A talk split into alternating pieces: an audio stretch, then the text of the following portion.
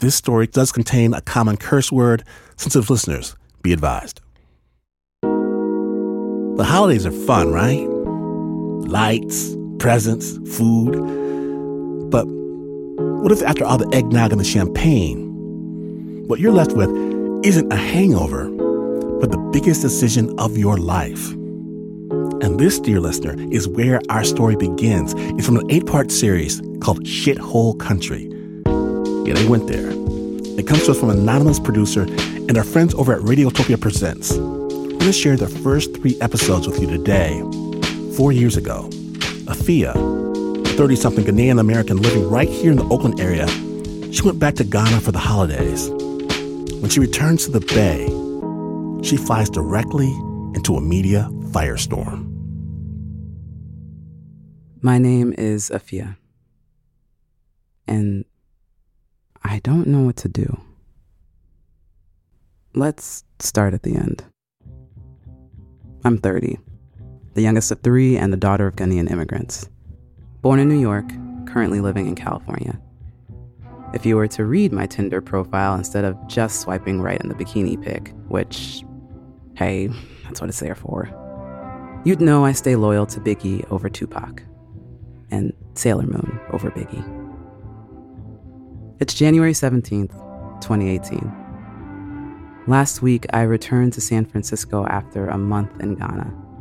I just spent the holidays with my parents and older brothers, all of us celebrating together for the first time in five years. The very next day, I awoke to some disturbing breaking news out of Washington. Mr. President, will you give an apology for the statement yesterday? Mr. President, did you refer to African nations? You refer to shithole Mr. President, are you a racist? Mr. President, will you respond to these serious questions about your statement, sir? No, Mr. President, it's actually a You're talking to the president, not you, sir. Mr. President, are you a racist? when we started to describe the immigration from Africa, that's when he used these vile and vulgar comments, calling the nations they come from shitholes. I cannot believe that in the history of the White House, in that Oval Office, any president has ever spoken the words that I personally heard our president speak yesterday. That's Dick Durbin, a Democrat and senator from Illinois. And for our purposes, an ear witness to the presidential scandal du jour. Reportedly, Trump went on to helpfully suggest that the U.S. bring in more folks from places like Norway instead of Africa. I know, I know. Don't feed the troll, even if said troll is the leader of the free world.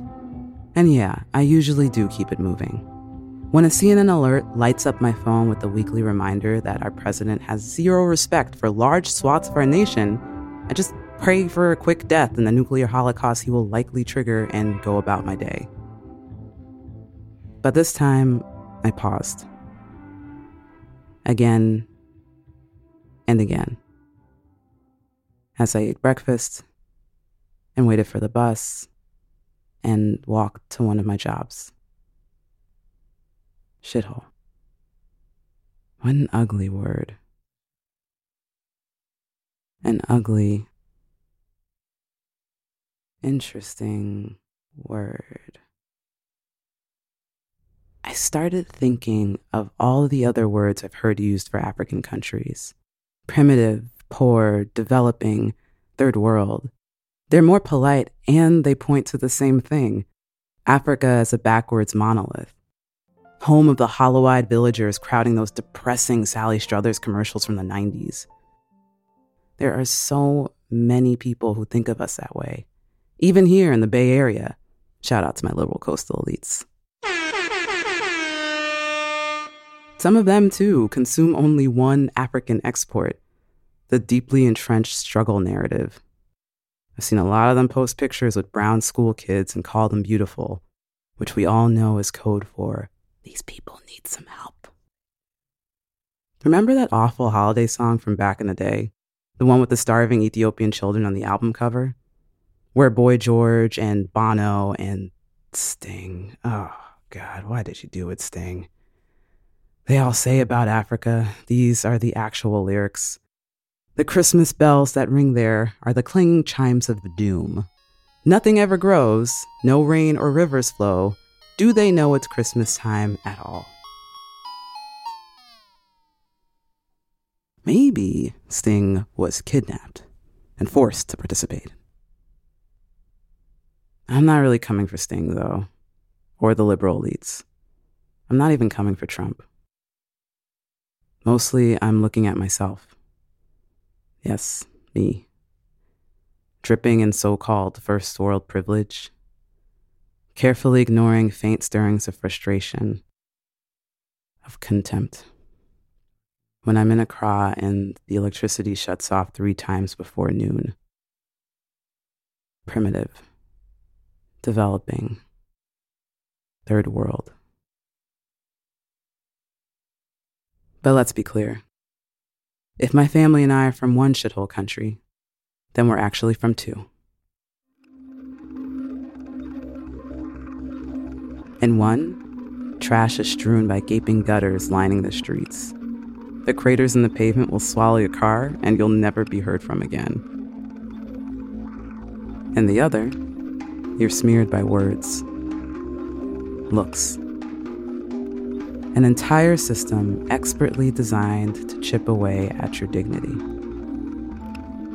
You can't quite put your finger on the mess, but if you live there long enough, you'll pull a Lady Macbeth on your soul, trying like mad to scrub the spots where it's touched you.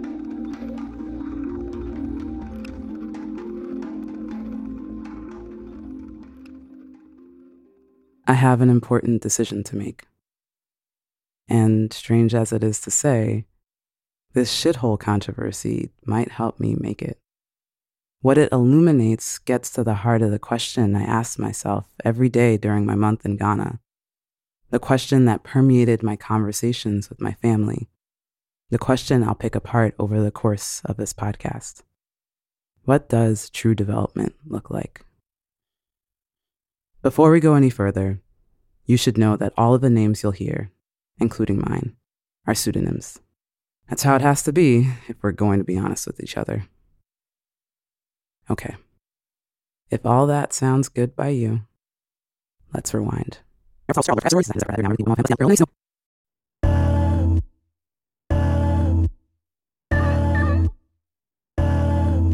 I know, I know, I know. Anybody, girl, I know.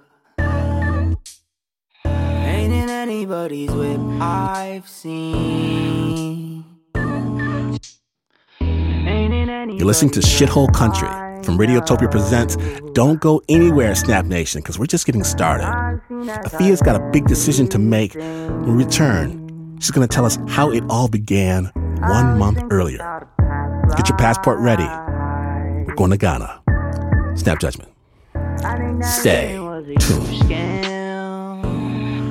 I know, I know, I know. I always think about last night. Welcome back to Snap Judgment. You're listening to Shithole Country, the newest series from Radiotopia Presents. When last we left, our narrator, Afia, she revealed that she was dealing with something big. Now we're going to go to Ghana one month earlier in time and space to find out exactly what it is. She tricked me. She totally played me. I stare at my mom, Agnes. The dusty Harmattan winds straight from the Sahara don't do anything to cool the room. Sweat rolls down my neck, and the huge peacock tattoo curling around my mom's left shoulder glistens. She sighs and says it again. This apartment is yours. Your daddy and I want you to move in. Mom directs her gaze past the swanky marble floors and recessed lighting to the tropical greenery outside. She sweeps long braids away from her face and reclines in her white plastic chair, the kind that has the ubiquitous Gye Nyame God symbol twisted into it. God is everywhere in Ghana. He literally has your back, especially if you're my mom. What is there for you in America, Mommy? Hmm? She laughs. Her silver earrings and bracelets jangle merrily. Scratch that. Menacingly. I should have known. When I first graduated from college and moved out to Philly for a job, my parents happily offered to drive. And as they headed back, they happily handed me the receipts for their gas and tolls. She's just so good at this. A minute ago, we were celebrating. The shiny new apartment complex we're standing in is hers. She had the plan. She wrangled the builders. She made all of this happen. My mom, the former seamstress, the Burger King coupon hoarder, the person making me an offer I'm not sure I can refuse.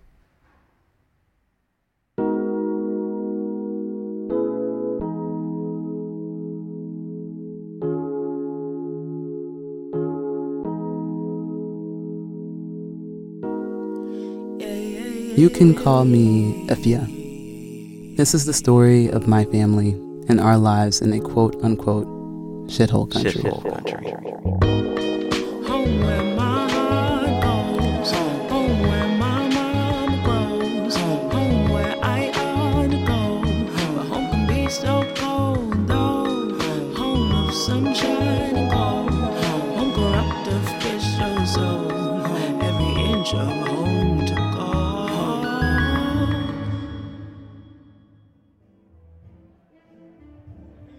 December 11th, 2017. Kotoka International Airport. I don't know why there's a live jazz band in customs, but I like it. After approximately a week on a plane, I've arrived in Ghana for only the fourth time in my 30 years of life. Burkina Faso to the north, Cote d'Ivoire to the west, Togo to the east, the Atlantic Ocean just a few miles away. Welcomed by the dulcet tones of yeah, that's the Backstreet Boys. You would never see this at JFK. I feel a surge of pride and the slow exhalation of a breath I didn't realize I'd been holding.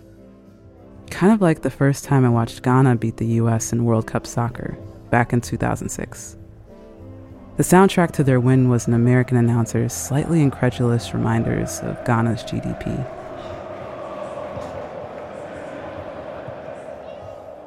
As I shuffle through the final set of airport doors, I'm hit by a wall of steamy nighttime air and jostling crowds. I'm back. Jollof rice and fried plantain on my lips, diesel exhaust in my nose, shades of my family in every face I see. And the voices oh, this is the greatest accent in the world. I'm four years old, and dad is introducing me to the Berenstain Bears. I'm 12 and buried in mom's Estee Lauder scented chest, and she says, Atu. I'm 25, mom gazing at me and my brothers with murder in her eyes, muttering, "Bunanimbia papa. And I even miss that. Being back feels like walking into my bedroom after a long day at work. I shimmy out of my too tight button down and slacks and fall into my bed, into relief. You don't even know the flight you're taking. Hey, say hi. Hi! Oh, don't say hi that loud. Come to Ghana. oh my goodness. I thought I sent you the flight details. I didn't. Oh, I'm sorry. Mom and dad, Agnes and Kwabena. Take a shower. Oh, doesn't matter. It's been a very long time. It Doesn't matter. It matters.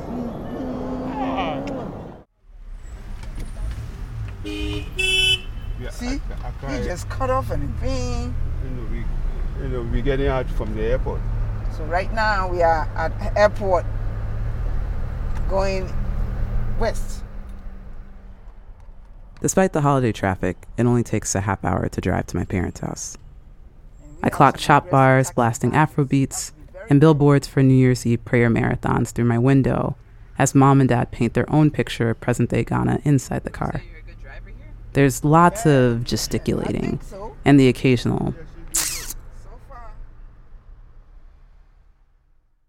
Reunions like this one have become a little more complicated since my parents sold their New York house in 2014. They moved back to Accra soon after, settling for good in a modest peach and periwinkle three bedroom with the standard live in housekeeper. My older brothers and I are still scattered across the US. Victor in Houston, Sammy in New York, me in the Bay Area. And since I'm not making bank working for Google, I was going to spend another December alone. Until my mom called with an uncharacteristically generous offer come to Ghana. Let's spend the holidays together for the first time in five years. Because that's what Christmas is about fellowship, family, love. Affections are obscene, and we keep those things indoors and hidden. That's one of my cousins. He's reminding me of why it's so foolish to project sentimentality onto my very practical Ghanaian family. My father, the first time he said to me, I love you, was when he dropped me off to college. So I had to call my brother up and be like, I think daddy's dying. It's like, what? Uh huh. It's like, why? It's like, oh, because he said, I love you. And there was like a dead silence in the phone for about 30 seconds. And then I heard click. And I was like, well, guess someone doesn't care about our father. He's going to be out of the will. My cousin, of course, is right. Parents here don't have time for feelings, they got goals. And mom reveals her grand design the next morning, right after she addresses a pressing matter. Hmm? Huh? What's with your haircut, your this, and the dress you're wearing? When I'm walking with you, they think you are my maid.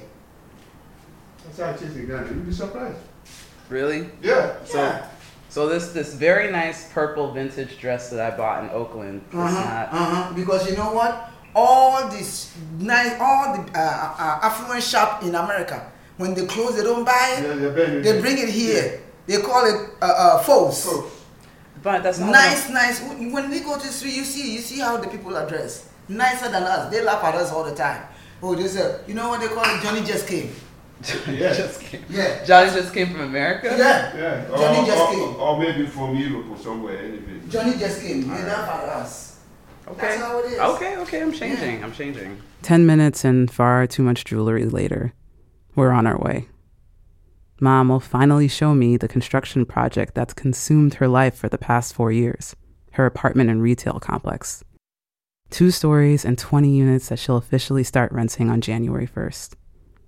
This is why I bought a recorder and a microphone to document my mom's transformation into a badass entrepreneur. But when we arrive at the site, it doesn't take long for things to go sideways. She and one of her new tenants, who is almost definitely on her payroll, make it clear. Why don't we stay in the, in in, in Now, our come country? And we have to travel to make life better. Better. And this is a beautiful place. You Why, see, why can't you? Why your- wouldn't your- you come your- and live here? Why? Your mom went. Your mother is here, your father is here. Why wouldn't you come and live here? Okay, wait, this turned. This took a turn. This is not about me. This is not about me. It's not about you, but why? Why would you not come here then? Yeah, because you don't like Because I have a life in California. What? You can have a life here too. Okay. Point, counterpoint. I've got great friends in the Bay. Half the year, I wake up to perfect weather. Avocados are delicious. And even though it kind of killed me a little bit to admit it at first, so is the vegan food.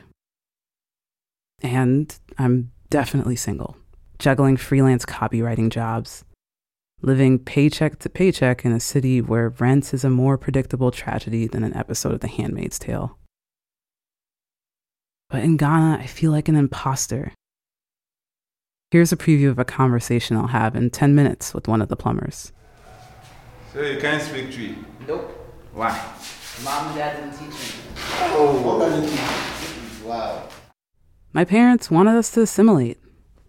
So, outside of the necessary curse words, I'd never really learned Twi or Fanti. Here's another attempt at conversation I'll make two weeks from now. What is the feminine of Kojo? Adwoa. Good, good, good. Oh, I oh, am it. I am it. Good, good, good. Me idea. No, Maya, dear, Maya. Oh, I keep, I keep messing it up. Is it low key kind of nice to be celebrated for operating at a zero grade reading level? Of course. Brings me back to a better time when there were juice boxes and hugs on demand and Peter Jennings anchoring the evening news. But that's not real life. Real life is getting laid off from my copywriting job. Real life is running out of unemployment money in a month. Real life is obsessing over these facts and not noticing that I passed my mom her ringing phone with my culturally unacceptable left hand, which she promptly smacks into oblivion. My mom takes the call outside the apartment we've been standing in, and I watch her pace through the window. She did this. Did something even bigger. Moved from Accra to New York in her 20s, knowing almost no one, I think. Uh, something like that. And then she uprooted her life again 40 years later. How did she do it?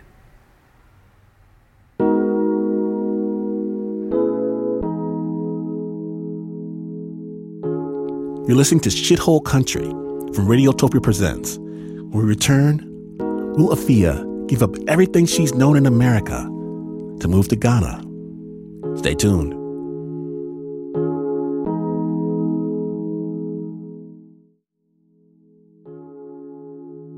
Welcome back to Snap Judgment. My name is Glenn Washington, and you're listening to Shithole Country, an eight part audio memoir from Radio Radiotopia Presents.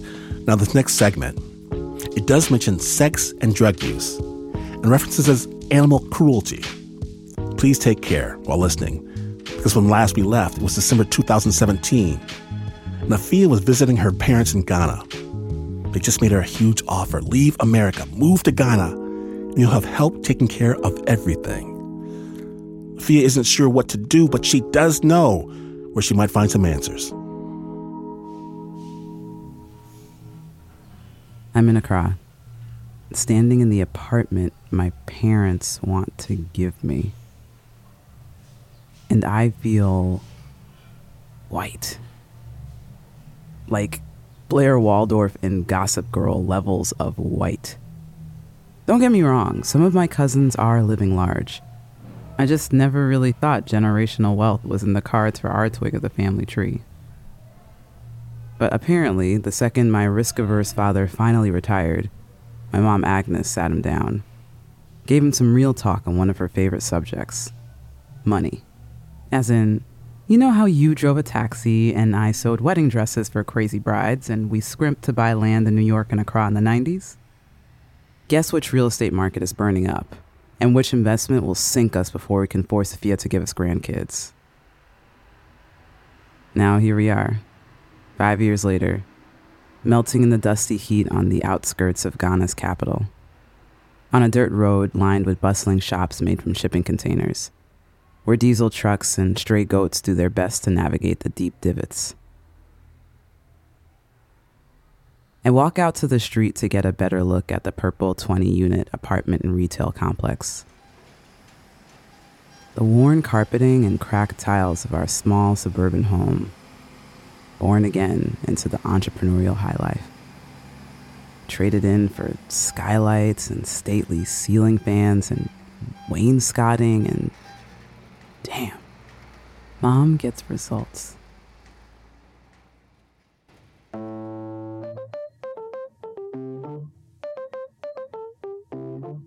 Like she's different. She she's not like a typical Ghanaian. She's different, and I like that. Yeah, she lives her She life. lives her life. My cousins speak truth. My mom, Agnes, is a peculiar sort of Ghanaian woman. Endlessly stylish, makeup perfectly applied to her heart shaped face. Doesn't take shit from anyone. But that description could apply to 80% of the aunties in Ghana. Where my mom sets herself apart is in the lengths she will go to in order to be seen. Exhibit A. That time I got my first tattoo.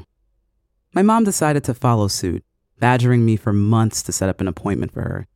Mami Afia, let them do a picture of my face on my arm. I want to always remember when I was young and beautiful. My brothers and I threatened to never again acknowledge her in public if she went that route. She eventually decided on a kaleidoscopic peacock splashed on her left shoulder. And we thanked God.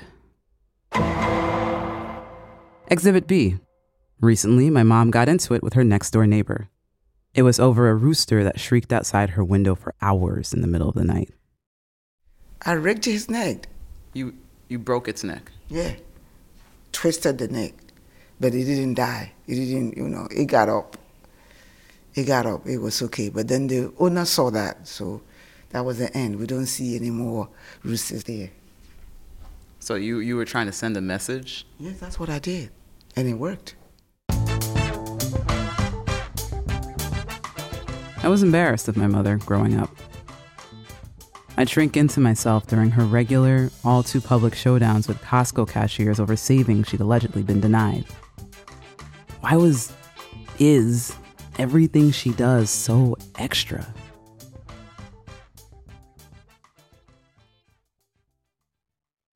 Clearly, I have trouble taking my mom seriously. But there's no point in me weighing the pros and cons of a transatlantic move if I don't trust her. I need to understand what her angle is. Why did she build these apartments in the first place? So that evening, after a healthy serving of goat meat, fufu, and season five of 90 Day Fiancé, I ask her. I don't know a lot about mom's life before dad. She likes to roll her eyes and wave away those kinds of questions. Not because she wants to keep secrets. Really feels more like she doesn't think anyone would care about the answers. I once stumbled across an answer. I was 12, digging through the fireproof box in my mom's closet. I needed my birth certificate for a school project. When mom came home from work that night, I cornered her in the kitchen steeling myself for the task ahead by channeling the spirit of my favorite show, Dawson's Creek. They always handled secret revelations with such style. Mommy, I know about Mensah. I saw the divorce papers. You were married before daddy? Mom looked at me blankly. I swallowed my heartbeat. Once twice.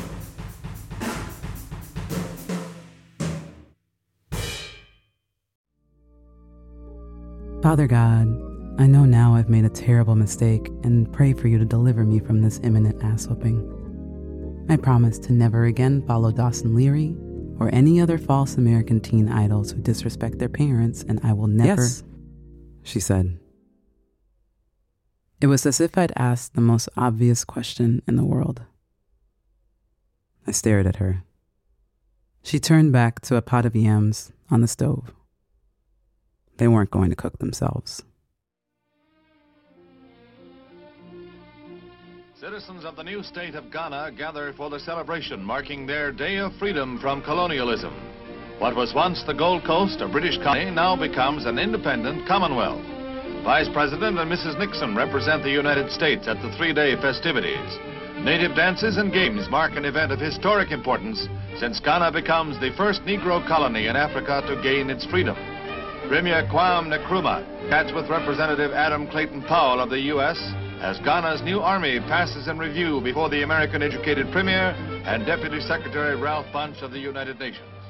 Another feature of the occasion is a beauty contest in which the fairest... I was the last born of 10 children the second, third, fourth, and fifth, they all passed away. So that's why I became me. If they didn't pass away, I wouldn't even born. So I was grateful for them bringing me to this earth. I was very privileged. My father opened a lot of stores selling flour, selling rice, big bags. My father was doing import and shipping. I had a, a maid. You know, I went to good school, preparatory school, and in my household, you don't speak, we call it vernacular. Vernacular means your native language. You speak English.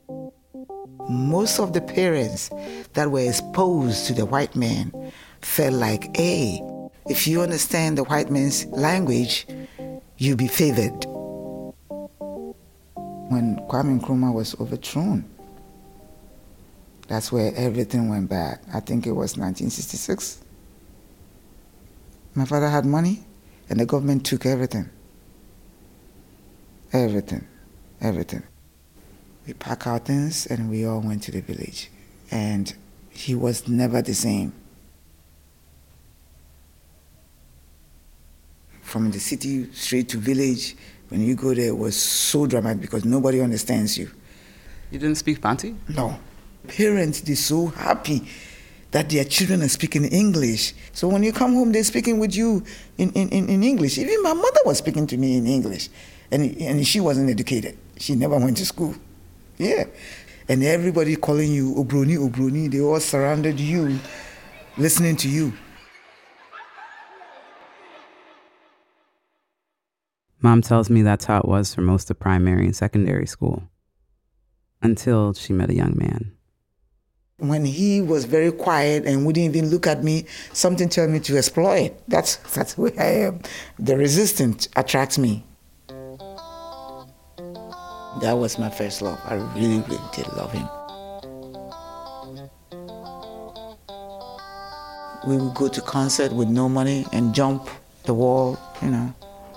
So many stupid things here. When I look back, that wasn't good for him because he took it to the extreme. Yeah. You know, he even stole people's money so we can go out with, which is not fun. He, he wanted the baby. I didn't want the baby. I dropped out from college and I, they took me to learn how to sew. So I finished my sewing. I have my kiosk out, you know. So You had your what? Kiosk. Your kiosk. Yeah. I have apprentice. uh, You know, things were going fine for me. Why should I have a child? You know. But then he felt insecure, and my parents wouldn't. They didn't want to see him. So your parents didn't approve and you had to listen. Yes, I have to listen. I have to listen. As my mom says the words, she visibly deflates, her eyes not meeting mine. It doesn't square at all with the woman who raised me, who always makes people listen to her.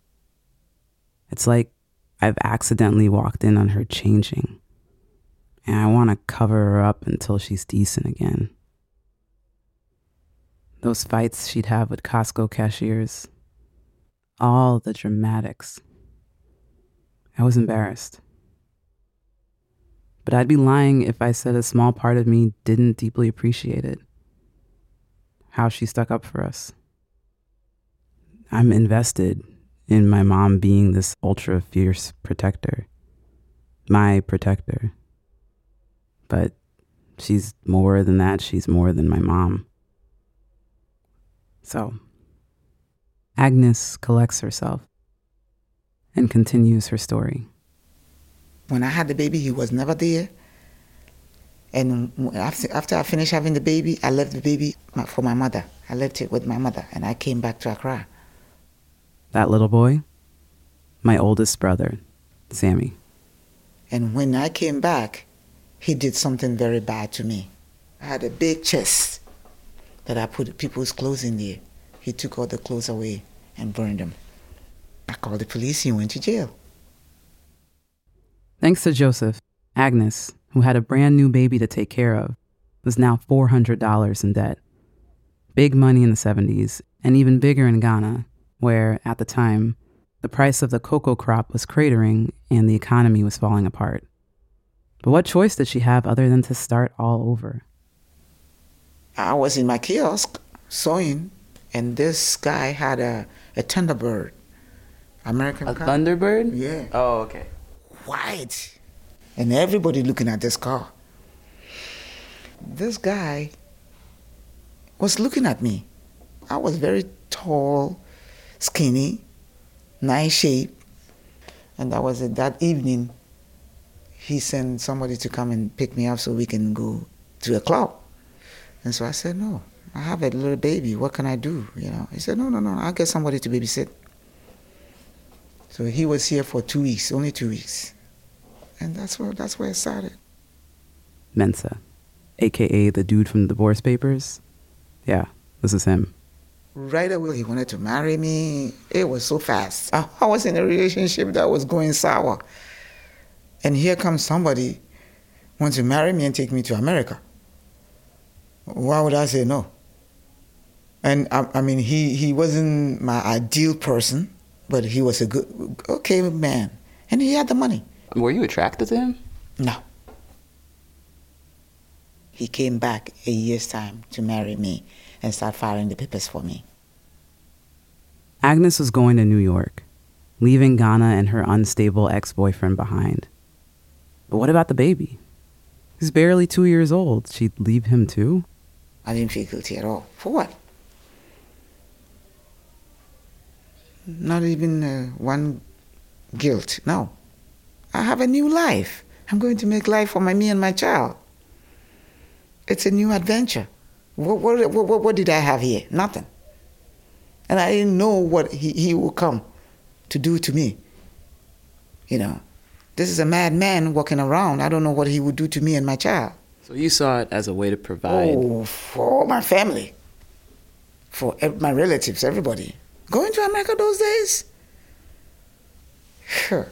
it's like it's like it's like you know a pot of honey dripping into your mouth.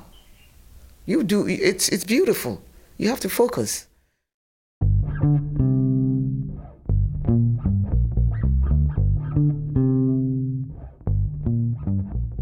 So she did.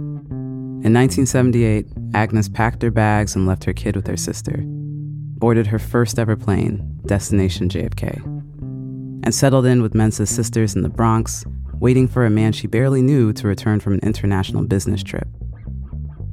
She waited for months, scraping together money to send to her family in Ghana from a job taking care of elderly white women. But she would never see Mensa again.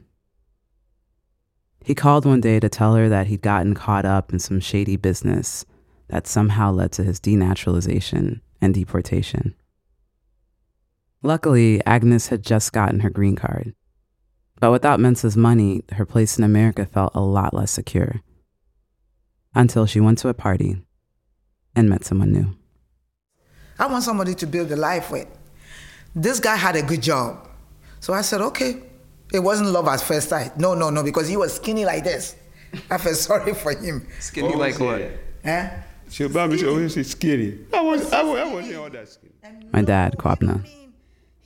By that point, he'd been living in New York for a decade and loved the disco scene. He was a womanizer. Yeah, not that one. He was a womanizer. No, wasn't that one. I would see one or two friends, but you know, we that, those those years were like we said, party, party, party time. Daddy throws party all the time. And daddy will give them what they want. Okay? Sex? No, no, no, no. Okay. Oh, Drugs. they come to, you know, one- Sorry. Okay. Drugs. So when he's having a party, the place is filled up. Daddy, drugs? How did you get the drugs? Those days, those it, days, it's not like it wasn't harmful. People, What are you talking about? It's not like this is 70s and, and cocaine doesn't kill you. No, What are you talking about? In the eight, in the 70s, yeah, in the late 70s, Yeah, late it was okay. yeah, Yeah, it was in the house. I didn't, I didn't care for it. That, that's all people were doing. There were a lot of disco things going on. People out there having fun. It wasn't all fun for Kwabena, though. He was always working. In a bottling factory, as a data clerk, at a bank. He was on his hustle and tried to keep his head down because, as Agnes would soon learn, he was stuck in the US. His immigration status had been dicey for years, and he had a hard time opening up to new people. Even a good friend might rat you out to the authorities if you pissed them off enough. You lose everything. Your mind is shattered. All your dreams, you have to start over. But where are you going to start from?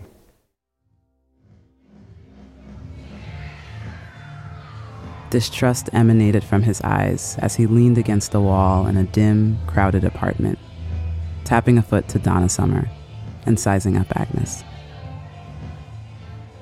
And then he started questioning me. Oh my goodness.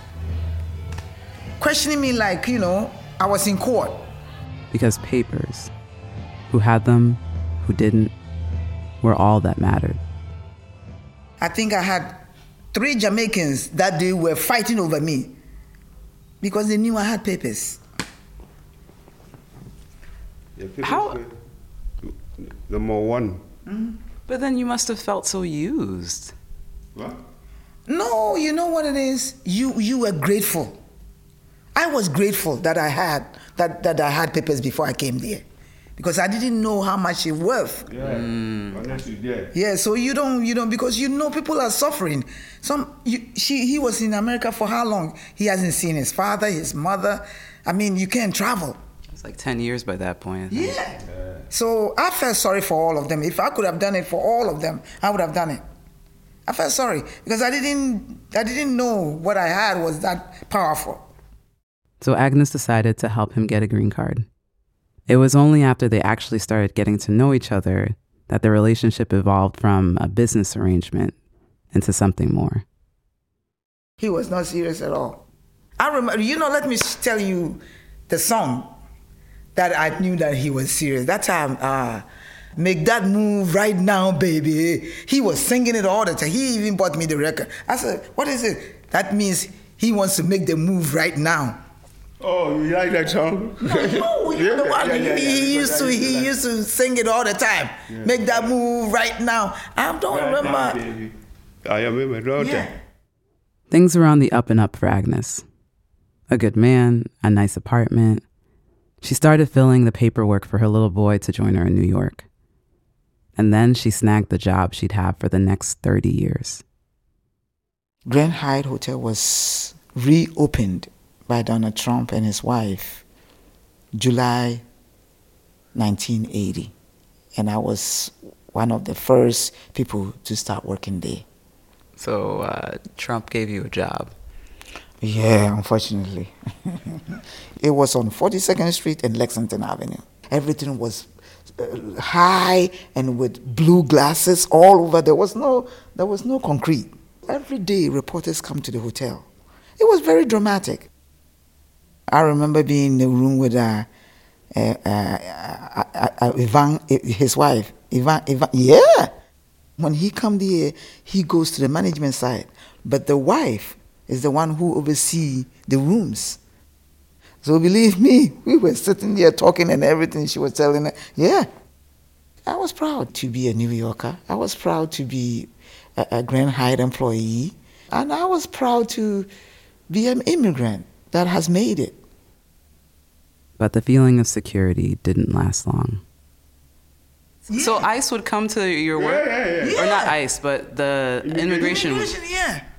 Do you remember one time? What happened? One time. And you know, this is a big hotel here. You know where I, I used to work? The locker room is there. Three Ghanaian girls were coming down. I said, Oh, can I talk to you? No, no, no, no, no, no, no, no. You don't know what is going on. They got dressed and run away. People were coming down in, in, in droves, picking their things and going. Security don't know what is going on. Human resources don't know what is going on.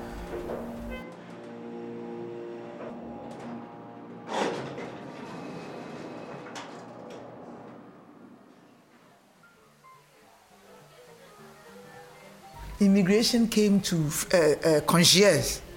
To the concierge. Yes. And so one of the concierge lady sent somebody to go tell all the housekeepers. And if you see the dishwashers, the waitresses, people were going through the front door, hitting themselves.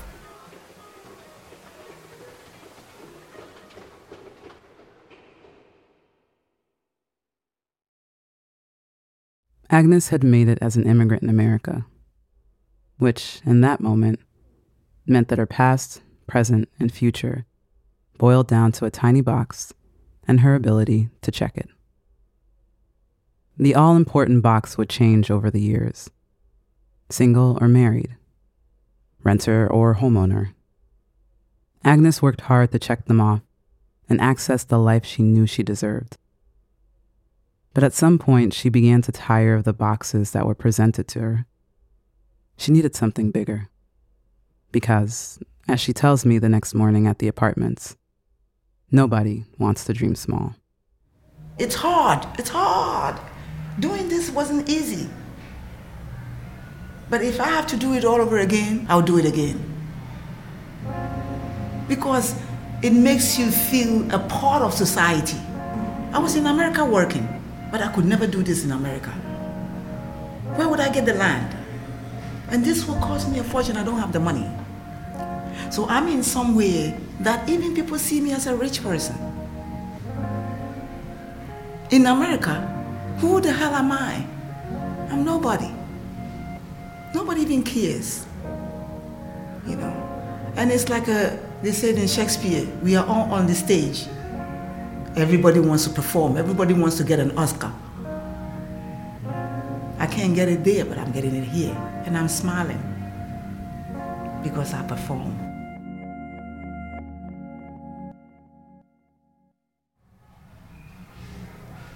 You know that we were tired. We are here. And unfortunately, I don't have anybody here. All my children are all in America. So, what is it having all this and I don't have anybody whom I can rely to take care of it if in case I'm gone today?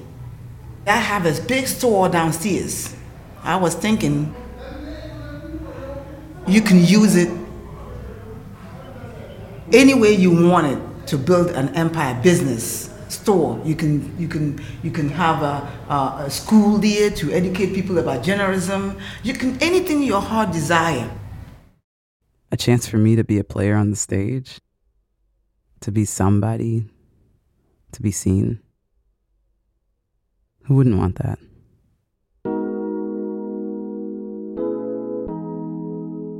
And what would a stage for me in Ghana look like?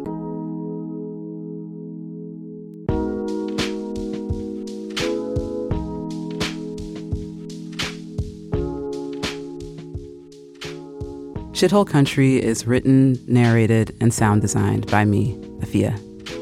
These episodes were produced by me and Mark Pagán. Julie Shapiro and Audrey Mardavich are our executive producers. Special thanks to Tanya Katenjin. Cover art by Sindiso Nyoni. And music in these episodes includes I Kno by Vincent Augustus and our theme song, Home, by Ria Boss. For additional credits and context, especially for all of you history buffs out there, please check out the show notes on radiotopiapresents.fm. You'll also find the other five episodes in this eight part series. The next one up is number four, and it's titled LVMH. Big thank you to my endlessly patient family, supportive friends, and brilliant professional mentors. You know who you are.